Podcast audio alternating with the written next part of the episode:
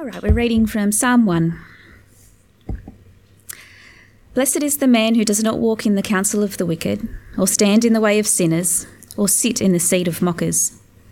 But his delight is in the law of the Lord, and on his law he meditates day and night. He is like a tree planted by streams of water, which yields its fruit in season, and whose leaf does not wither. Whatever he does prospers. Not so the wicked, they are like chaff that the wind blows away. Therefore, the wicked will not stand in the judgment, nor sinners in the assembly of the righteous. For the Lord watches over the way of the righteous, but the way of the wicked will perish. Good evening. My name's Jono. uh, the faithful responders.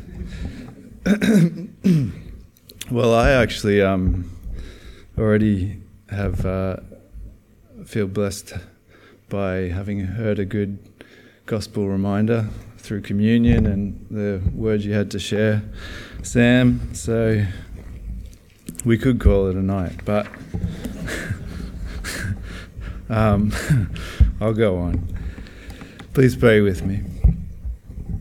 Heavenly Father, you are great and kind, and it always amazes me not just the bramble you found me as and what you were willing to do with me, but what you're willing to do with so many.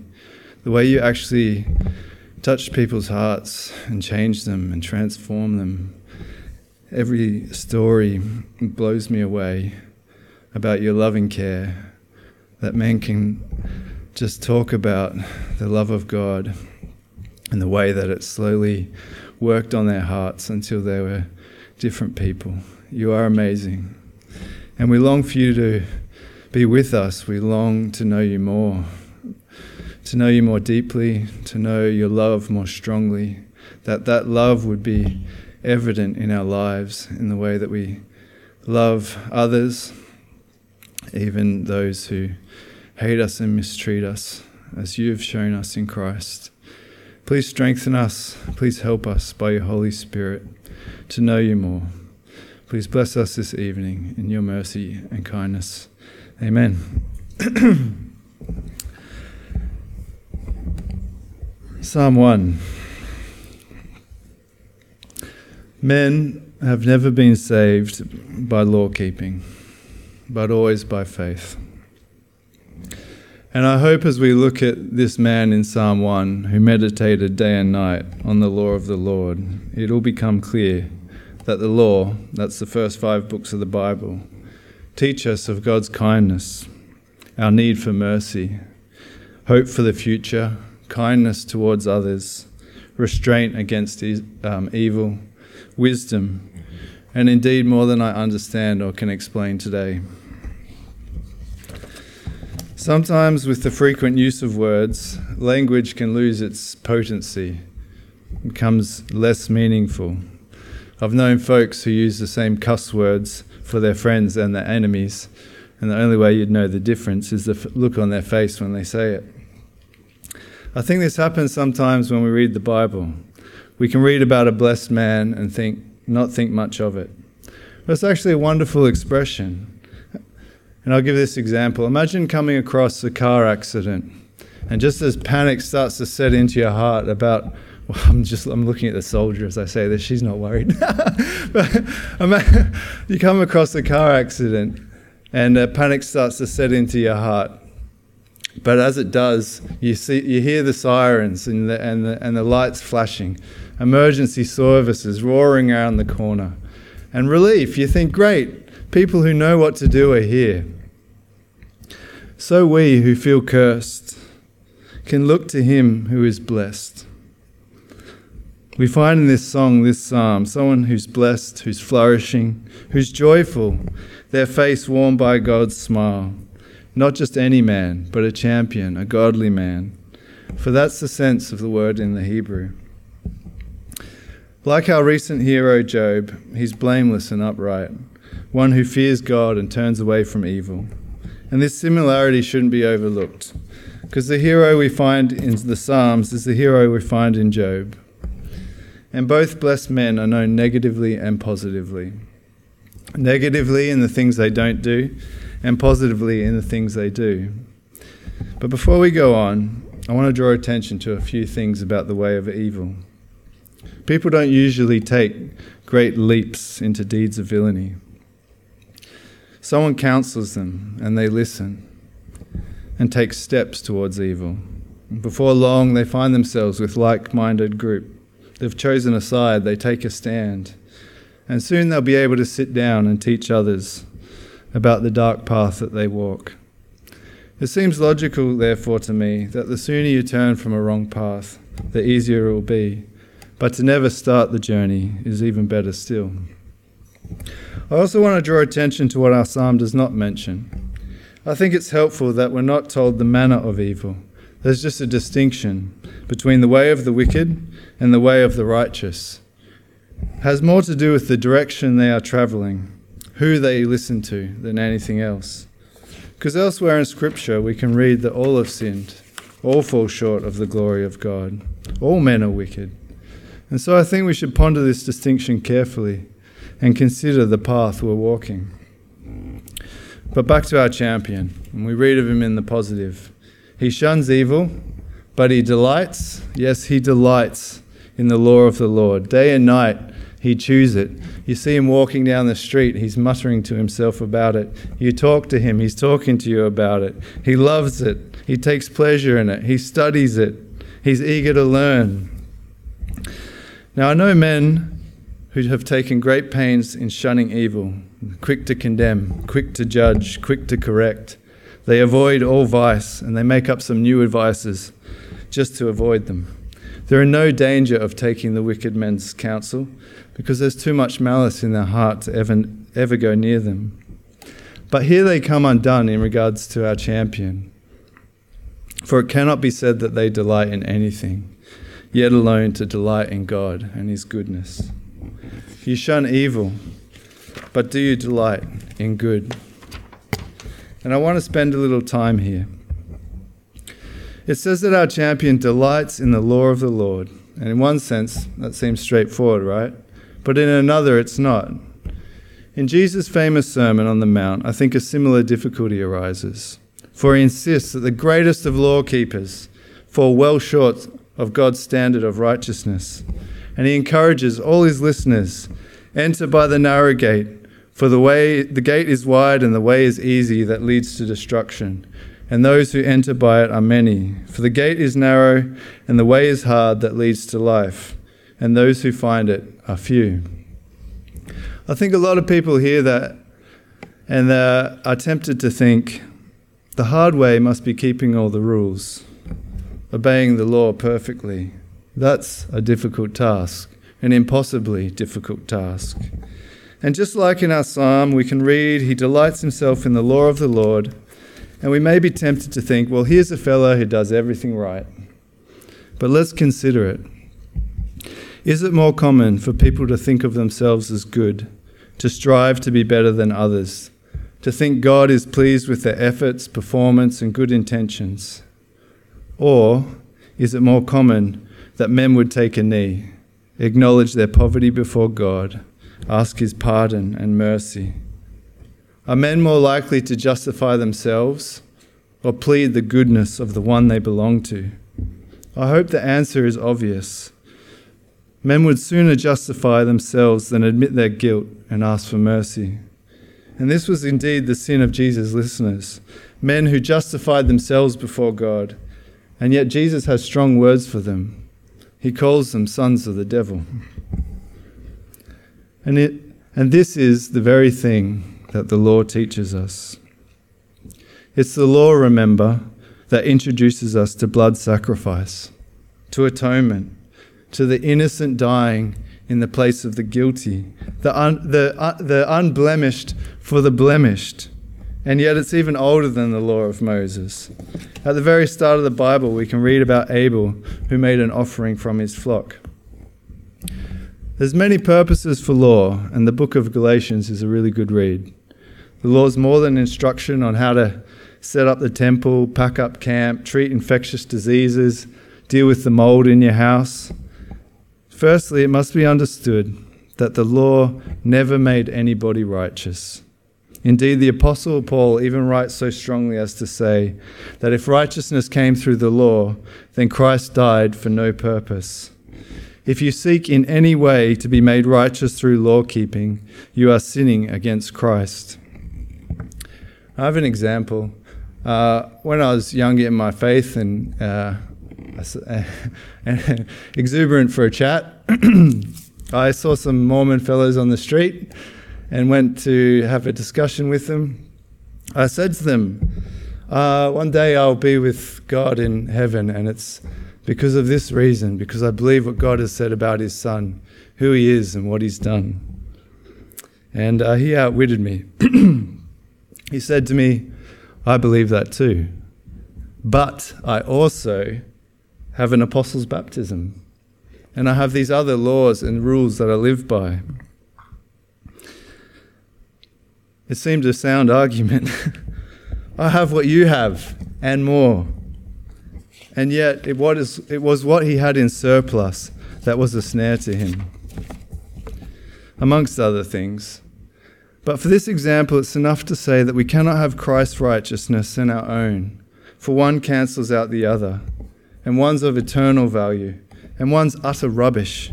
Or, in the words of the prophet Isaiah, all our righteous acts are like filthy rags. Now, our psalmist was a remarkable man, for he likely had a few scrolls Genesis, Exodus, Leviticus, Numbers, Deuteronomy. The Torah, that's what it means when it talks about the law, the first five books of the Bible. And I want to meander through them. I want to see what we can glean.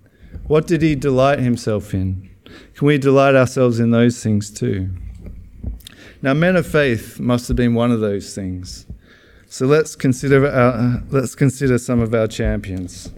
Let's go to the OG, Adam. a man who did not merit his life, nor the kingdom, crown, and title he received, for he was the Son of God. The poor fellow felt a little lonely, so God gave him a companion. When he was naked, God clothed him. When Adam brought a curse on all mankind through his sin, God made of him an example to teach us about Jesus. For if one sinful man can bring a curse on all who belong to him, so one blessed man can bring a blessing on all who belong to him. Noah. Let us ignore the man and consider God, who is both severe and kind. Humanity's wickedness actually grieves him. When men violently treat each other, it saddens and angers him. He washes men away, and yet not all. He spares Noah, his family, and he cares about animals too. And should men be afraid of being wiped out like this again, next time all we need do is look in the sky and see the bow that's painted there to put our minds at ease. Are these not things worth chewing? If you put food in your mouth but you spit it out, you'll never receive its nourishment. But as we learned in Job, not all things are easily understood, but to wait for God to speak will make a man wiser. Even Noah's sons are worth considering. That one son quickly ran to tell of his father's sins, but his others, other two sons were willing to cover his shame. I think the Old Testament is often misunderstood because we have a worldly view of it do good, receive good. And so look, sometimes that's true. We read that on one mountain, blessings for those who obey, on the other mountain, cursing, curses for those who disobey. But what happens when one mountain is full and the other empty? Why does God choose a 90 year old man to make a promise of children to? And not just an old man, but an old man with an old wife, whose childbearing years are behind her. This is such a good example of the narrow way. Abraham and Sarah take matters into their own hands, and Ishmael is born. A son born of human effort. But Ishmael is not the promised one, Isaac is. What's not possible for man is possible for God. Have you ever pondered why God shared his plans of, of um, destroying Sodom and Gomorrah with Abraham? Here he is. He invites this man to come and intercede for this wicked city. Why did God send angels to see if it was really true about Sodom and Gomorrah? Surely God knew. And yet, if they hadn't gone, would Lot ever have been taken by the hand and rescued? A picture of judgment and mercy. What of baby, baby Moses floating downstream? What kind of life did his mother imagine as she pushed his reed basket away from her? And yet, this Egyptian raised Hebrew, who struggled with a stutter, would be God's mouthpiece to his people. And the law he writes down for them doesn't even make it to the bottom of the mountain before it's broken. I love the martyr Stephen's sermon on this in the New Testament. You stiff necked people uncircumcised in heart and ears. You always resist the Holy Spirit. As your fathers did, so do you. Which of the prophets did your fathers not persecute? And they killed those who announced beforehand the coming of the righteous one, whom you have now betrayed and murdered. You who received the law as delivered by angels and did not keep it. Let's have a little look at that law that they did not keep the law of Moses. For I think there'll be things that surprise you. Perhaps there's more love in them than you saw at first glance. For example, it's written If you meet your enemy's ox or his donkey going astray, you shall bring it back to him. If you see the donkey of one who hates you lying down under its burden, you shall refrain from leaving him with it. You shall rescue it with him. And is it talking about donkeys? or an attitude of the heart towards even those who hate you. Love your enemies is not a New Testament teaching. And there was one, there was actually, it was actually a, a, something that was kept from time to time. There's this wonderful story that I love in Kings. Excuse me. So Israel and Syria are at war, and Syria have surrounded one of Israel's cities. The prophet Elisha is in the city, and he prays to the Lord, and the Syrians are struck with blindness. And so the Israelites go out and go, Come this way, fellas, this way. And all the Syrians huddle, follow, follow along into the middle of the city until each one of them has an Israelite sword pointed at their throats. And then they, their sight comes back to them. Terror fills them. And the king says to Elisha, Shall we slaughter them all? And Elisha says, No. Get a table Set some chairs, put food and drink before them. They're our guests. Let's feast. And they feast. And they sleep, and the Syrians go home in the morning. And then there's peace between these two nations. Now, I know there's difficult laws to come to terms with too. For example, in Numbers, you can read about a test for jealousy, where if a husband suspects his wife of infidelity, she, he can take her to the temple and she drinks some bitter water. And if her flesh falls away, she was guilty. And if it doesn't, she was innocent. But laws sometimes uphold what is good and other times restrain what is evil. We can read in Proverbs that jealousy makes a man furious and he will not spare when he takes, takes revenge. What better then to have a means by which to avoid such anger? Law is not one dimensional, one dimensional. Sometimes it upholds what is good for all to see. Sometimes law restrains what is evil, preventing worse things to happen. Law often protects the vulnerable and also reveals the heart of the lawgiver. Look, I can't cover the law in a single sermon, nor am I able to. There's things I don't understand. Like Moses' law, that a man may give his wife a certificate of divorce. And yet, when Jesus comes, he says, Because of your hardness of heart, Moses allowed you to divorce your wives. But from the beginning, it's not so. And I say to you, whoever divorces his wife except for sexual immorality and marries another commits adultery. I don't know what category of law that falls into, but it's still in itself something worth considering, isn't it? God's graciousness towards sinful people. There's not a steel trap behind every bad decision we make. And I find that a remarkable thing. Some people revile God for this, but perhaps they don't consider how this grace applies to themselves too. And it might at this point be worth remembering that God chose a point in time when men would take him, mock him, spit on him, curse him, whip him, and leave him to hang on a tree to die. And with some of his final words, he would say, Father, forgive them, for they know not what they do. Can we not see in all of this that God would rather forgive than punish, but that He does both? And look, I'd love to keep going on and talk about the year of Jubilee, uh, uh, a, a, celebration that I don't think Israel ever kept, where slaves are set free, debts are cleared, and the future hope that such a law provides.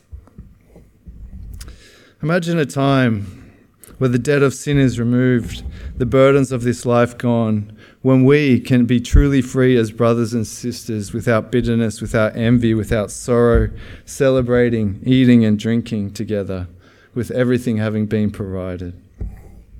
I'm excited. I would love to spend time going over the laws that reveal God's heart for the poor and needy. Leviticus speaks of the kindness that Israelites were supposed to show to each other, not charging each other interest, doing things without expecting anything in return. The poor were to be provided for. One's door was to be open to the needy until they got back on their feet. And doesn't this tell us something of the lawgiver and his heart for the needy? And the God we worship, the one who we can read, ate with sinners, healed the sick, fed the hungry, had compassion on the afflicted the one who sat with the Samaritan woman at the well, went to the house of a tax collector, let a sinful woman wash his feet with her tears and hair. We can read that those who meditate on such, for, for those who meditate on such things, there's life. To delight yourself in the pages of Scripture is to delight yourself in the one of whom they speak. To do this is to be planted by streams of water, our psalmist writes. And a tree planted by a stream has what it needs to live. A tree that bears fruit is a healthy tree. And what I love about this analogy is that a, true, a tree's fruit blesses others. Either its fruit falls to the ground and becomes another tree, or it's picked, plucked, and eaten, whether by a man or a beast or a bird. And isn't it also so with us? Has God made us fruitful to look nice or with a purpose in mind? Surely it's for a purpose, and it's the nourishment of others. But what about my own needs, one might say? And here it is worth noting something remarkable about this champion. It is predictable that a tree withers in the winter, whether through frost, snow, cold, or wind. We do not expect the best of a tree when the elements are against it. Sun, water, good soil, that's when we expect a tree to flourish. But let me tell you of one whose leaf does not wither, and what he has cannot be taken from him. He's held in the palm of God's hand, and whether in poverty or riches, abundance or need, amidst persecutions, hardships, insults, and even calamity, he is content.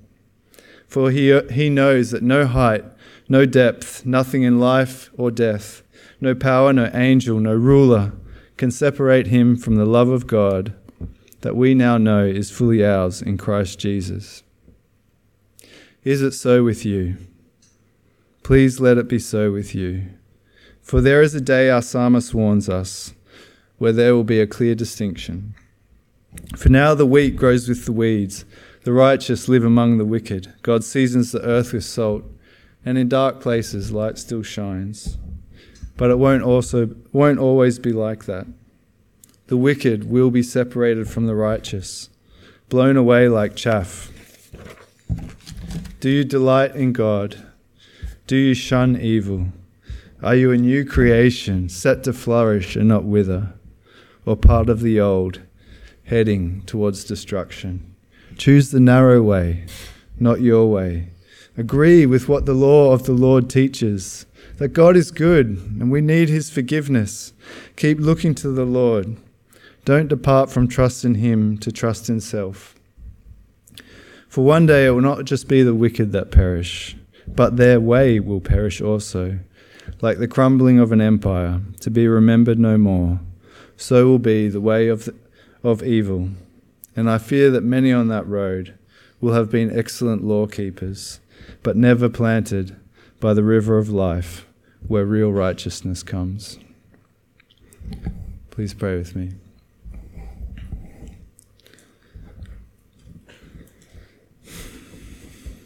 Lord Almighty, your streams, your rivers are real rivers, the rivers of life that we need. There's so many temptations and phonies in this life. And we're glad to have heard of you and to know you and long for your name to be known further and further and more and more. Thank you for your grace towards us. That wasn't just then and isn't just now, but will be always. Amen.